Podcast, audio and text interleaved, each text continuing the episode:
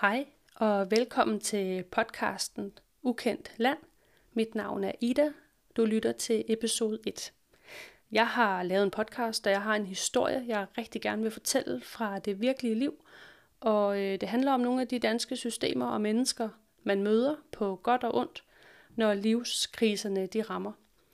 Formålet er blandt andet at dele gode råd, give noget selvtillid og indsigt til at møde vores systemer – uden at ryge i autoritetsfælderne, som jeg kalder dem, og stole på sin intuition og handle på den. Det kommer også til at handle om vigtigheden af et godt netværk og gode idéer til, hvordan du kan bruge det optimalt. Et stort, stærkt netværk, det er ikke meget værd, hvis du ikke bruger det. Omvendt så kan et lille hjælpsomt netværk betyde alt i en krisesituation. Der er ikke nogen derude, der skal sidde med næverne uden på tøjet – mens de lytter til min podcast. Så lad mig starte med at fortælle, at øh, min dejlige lille dreng fra november 2021 i talende stund er en livsglad og skøn dreng, der trives og lever i bedste velgående. Når vi alligevel i denne podcast skal grave os ned i de første af hans leveår, så er det fordi, at det giver os et fantastisk grundlag til at undersøge rigtig mange spændende ting. Hans historie og hans sygdomsforløb har gjort et stort indtryk på mig, og jeg må helt sikkert gerne sige højt, at det har også gjort et kæmpe indtryk på de mennesker, der har fulgt os på sidelinjen. Jeg bliver ofte spurgt ind til, hvordan det går med ham, og mange spørger ind til, hvordan var det nu med ham, og hvad skete der egentlig, og var det noget med? Og det er helt umuligt på 5 minutter i netto, eller 15 minutter til en festlig lejlighed – og fortælle om det hele og få alle detaljerne med. Kronologien i forløbet, det går også hurtigt galt. Derfor nu denne podcast. Jeg vil på bedste vis genfortælle hovedtrækkene ved vores forløb og alt, hvad der fulgte. Men jeg vil også gerne dykke ned i nogle af de spændende og måske knap så spændende ting, der skete undervejs. Måske vi kan undre os lidt sammen om nogle af de ting, øh, der skete og ikke skete, Måske du ved noget, eller måske du har nogle spørgsmål til mig, efter du har hørt podcasten, så er du velkommen til at skrive til mig på Instagram på profilen ukendt.land eller sende mig en mail på ukendtlandpodcast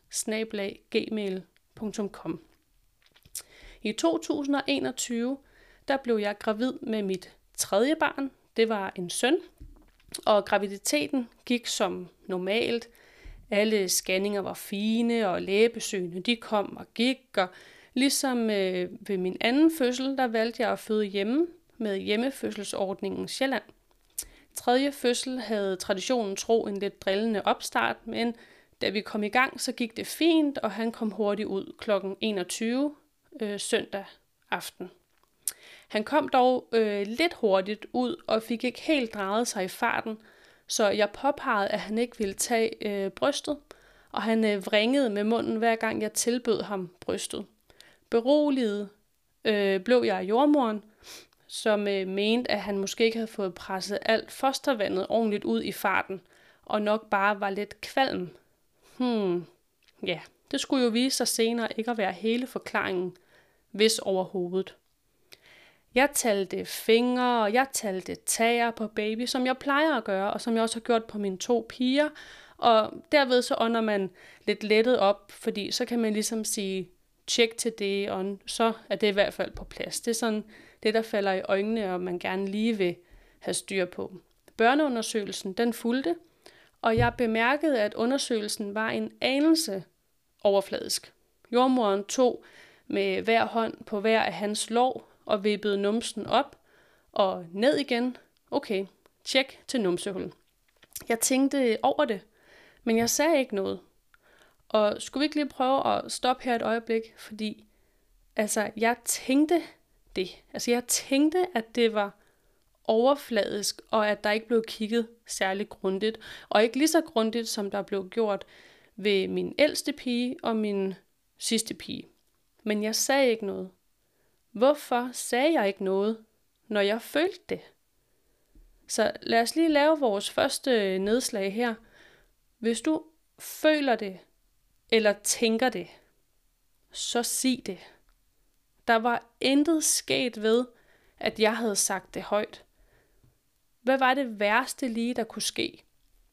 Var jordmoren blevet sur, hvis jeg havde bedt hende om at tjekke ham igen?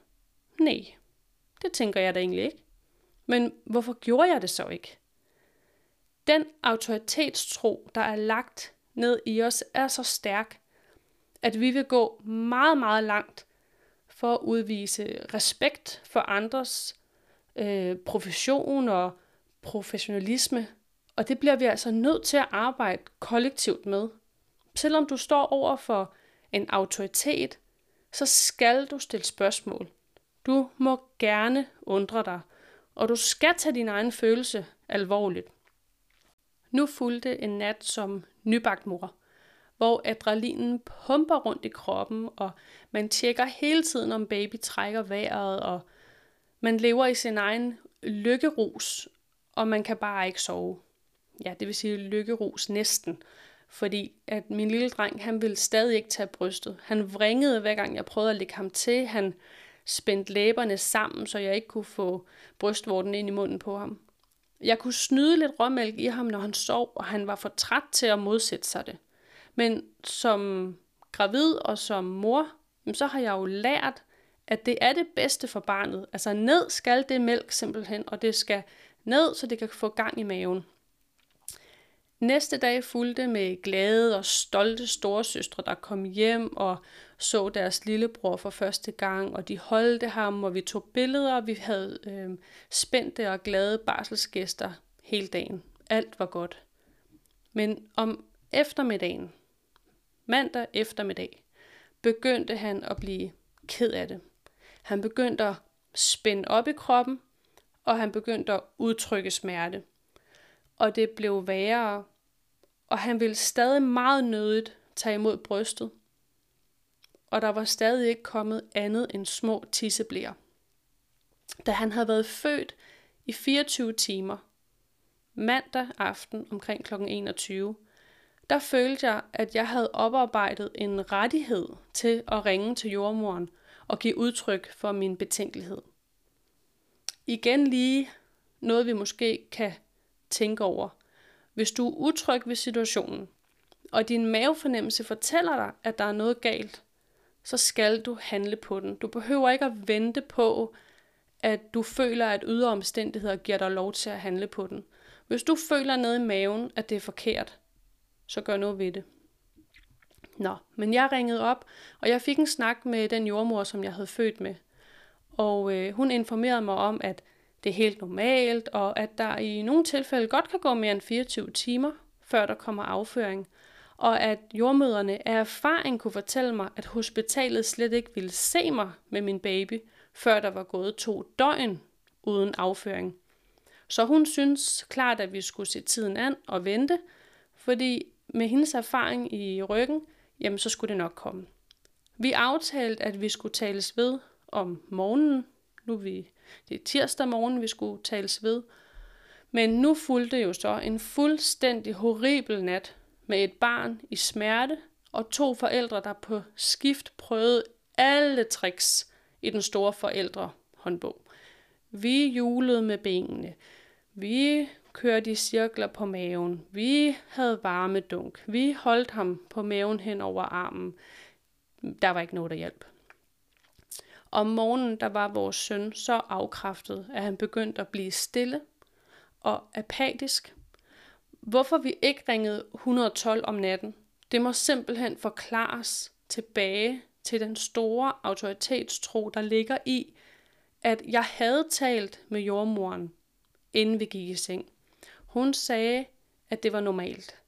Vi tænkte, at vi måske for første gang havde prøvet at få en form for kolikbarn, og at vi bare ikke havde prøvet noget lignende før, og at vi skulle tage os sammen og stå det her igennem, til der kom hul på den lille mave. Vi havde en telefonisk aftale med jordmoren om morgenen, så det beroligede os, at vi havde den aftale. Der var en plan. Vi havde fat i noget fagpersonale. Der var nogen, der stod bag os med det, vi lavede. Vi følte ikke, at vi bare farede rundt i blinde. Vi lavede den konklusion, at sygehuset jo alligevel heller ikke ville se os, før der var gået to døgn. Og at hvis vi ringede til en vagtlæge, sikkert ville bede os om at ringe til vores egen læge om morgenen eller til jordmoren. Øhm, og vi ventede hele tiden på, at lige om lidt må det blive bedre. Lige om lidt må der komme afføring i den blæ. Lige så snart der kommer gang i maven, så bliver det godt. Ja, det er simpelthen svært at tale om, fordi i bagklogskabens klare lys, der er der jo så meget, man kunne og skulle have gjort anderledes. Og jeg har også måttet arbejde meget med følelsen af, at jeg simpelthen svigtede ham den nat. Jeg håber, at I derude hører det her, og næste gang I står i en lignende situation, at I tør stole på jeres egen mavefornemmelse, og at I tør handle på det. Jordmorens sms tækkede ind om morgenen, og hun spurgte, hvordan natten var gået. Og jeg kunne jo så skrive tilbage til hende, at den var gået dårligt. Og hun spurgte, om vi havde fulgt alle rådene, om vi havde gjort alt det, hun havde bedt os om, og jeg kunne sige ja til det hele, og det havde ikke gjort nogen forskel. Så bad hun mig om at tjekke hans numse for at se, om der skulle sidde en hende i vejen ved indgangen. Jeg tjekkede ham, og alligevel i den forbindelse havde jeg tænkt mig, at jeg ville prøve at trykke på hans numsehul for at lave et tryk, der ville skabe et modtryk, og så måske på den måde kunne få tarmen til at arbejde og få gang i den. Men hans numsehul så lukket ud, og det reagerede ikke på tryk eller på berøring. Så jeg vælger at tage et billede af hans numse og hans numsehul klokken 9 tirsdag morgen. Og på det billede kan man se, hvor lukket det ser ud. Jeg sender det straks til jordmoren, som ringer mig op og siger, at hun synes, det ser normalt ud, men at hun kan mærke på mig, at jeg ikke er tryg ved det. Så hun øh, vil sende en af de andre jordmøder hjem til mig, lige så snart hun kan. De er tre jordmøder i det her team. Alle tre har besøgt mig. Jeg kender dem alle tre. Så jeg var tryg ved det. De næste par timer går med at se min søn forsvinde længere og længere ind i sig selv, mens vi venter på, at hjælpen skal komme. Jordmoren kommer i rask trav ind, smider tasken, tager fat i baby, hiver tøjet af, og så bliver der ellers studeret numse. Hun er ikke længe om at bede os om at pakke sammen og gøre klar til, at vi skal afsted. Der kommer simpelthen ord ud af hendes mund, der beskriver den defekt, som hun mener, vores søn har. Men vi forstår simpelthen ikke, hvad de ord betyder. Vi hører ikke rigtigt, hvad det er, hun siger. Vi forstår ikke ordene, vi har aldrig hørt dem før. Mens vi pakker, så ringer vi til bedsteforældre for at prøve at koordinere hentning fra skole og børnehave og pasning af vores to piger. Imens så ringer jordmoren til Slagelse Hospital, og de tager hende mildest talt ikke alvorligt. De vil faktisk slet ikke tage imod øh, drengen eller os. Jordmoren bliver smidt lidt frem og tilbage mellem forskellige afdelinger, og til sidst så skruer hun simpelthen bissen på, og så insisterer hun på, at nu kommer vi altså ind med den her baby, og de skal se på ham. Da jordmoren skal oplyse babyens CPR-nummer, så går alt i stå igen.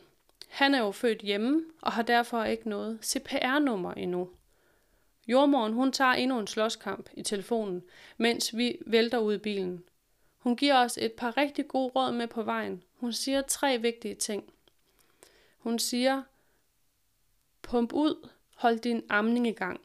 Hun har faktisk et øh, apparat liggende ude i sin bil, som hun er så sød og kaste efter mig ud i bilen, så jeg kan få det med og få gang i amningen. For det andet, så forklarer hun præcis, hvor vi skal køre hen, hvor vi skal øh, gå ind, og hvor vi skal møde op, hvor vi skal henvende os. Det var rigtig dejligt, og det var godt, at vi fik så præcise henvisninger.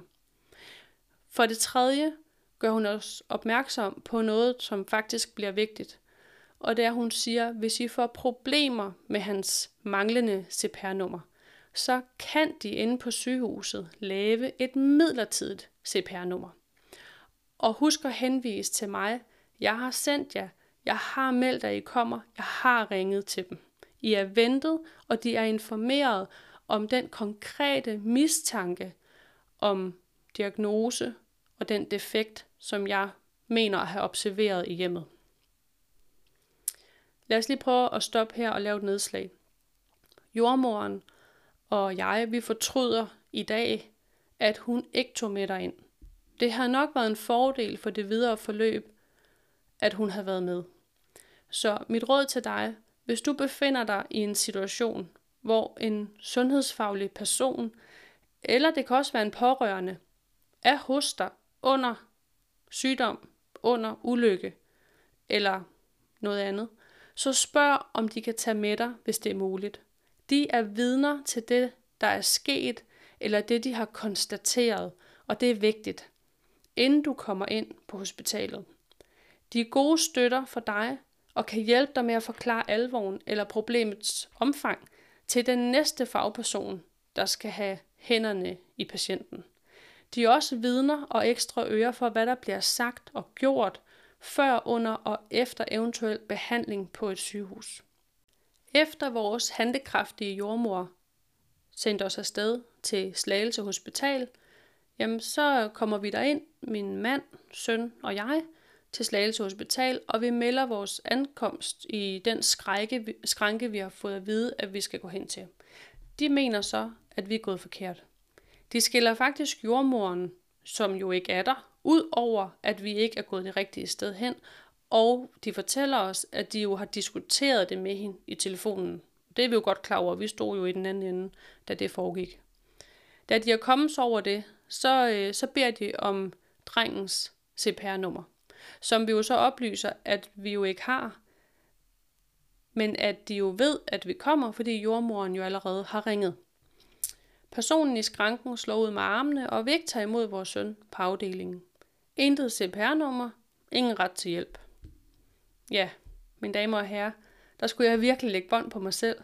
Jeg spurgte faktisk kvinden i skranken, om hun helt seriøst ville have lavet en ældre dame ligge på fortorvet efter en alvorlig ulykke, hvis hun var rent for sine punkter hjemme og ikke havde haft noget sygesikringskort på sig. Min mand og jeg, vi fortsatte nærmest i kor, om hun da ikke kunne lave ham et midlertidigt CPR-nummer. Fordi det vidste vi jo, at de kunne. Det havde jordmoren jo sagt til os. Hvortil hun svarede, Nå jo, det kunne hun vel egentlig nok godt. Så hvis du nogensinde står i en lignende situation, så husk personalet på, at de har muligheden for at lave et midlertidigt CPR-nummer til patienten.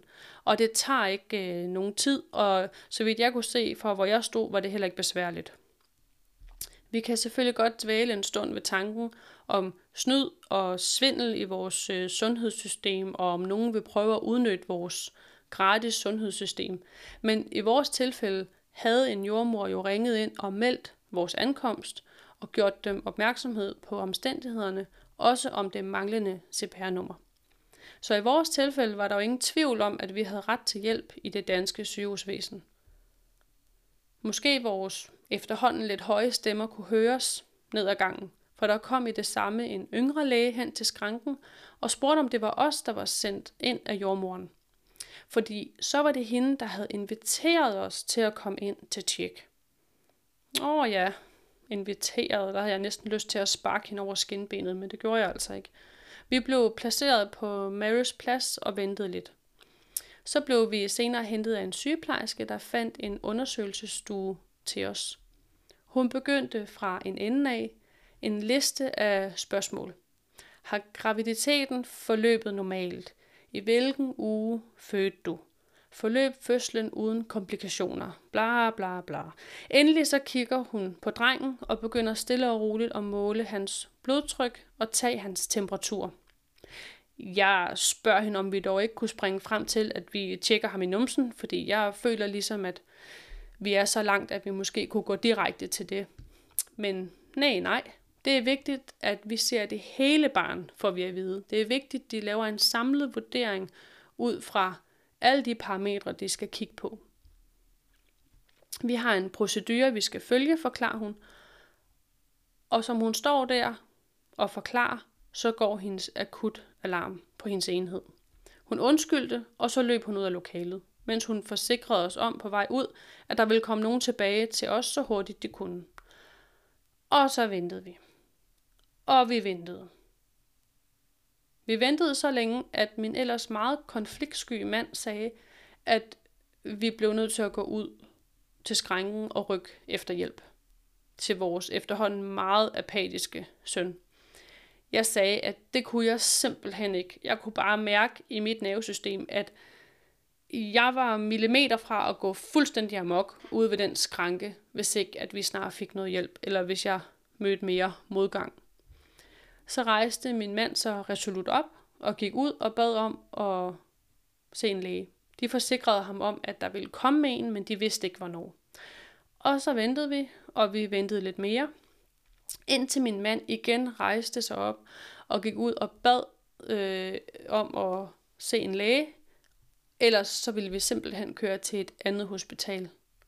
Et eller andet sted kan man sige, at vi kunne have brugt hvilken som helst læge i kongeriget Danmark, fordi jeg tænker, at de fleste læger i det her land kan finde ud af at identificere, om der er et numsehul eller ej. Nå, så ventede vi lidt mere, og så kom den yngre læge fra tidligere, som så jo sødt havde inviteret os. Men nu var hun sur, og hun skilte os ud over, at vi faktisk havde rykket efter hjælp, fordi vi måtte jo altså forstå, at de havde travlt, og at de i dag havde rigtig mange akutte patienter. Og så gik hun ellers i gang med alle de samme spørgsmål, som sygeplejersken allerede havde stillet. Ja, det var jo næsten ikke til at bære. Jeg bad hende, om hun ikke godt ville tjekke hans numse med det samme. Men det ville hun ikke.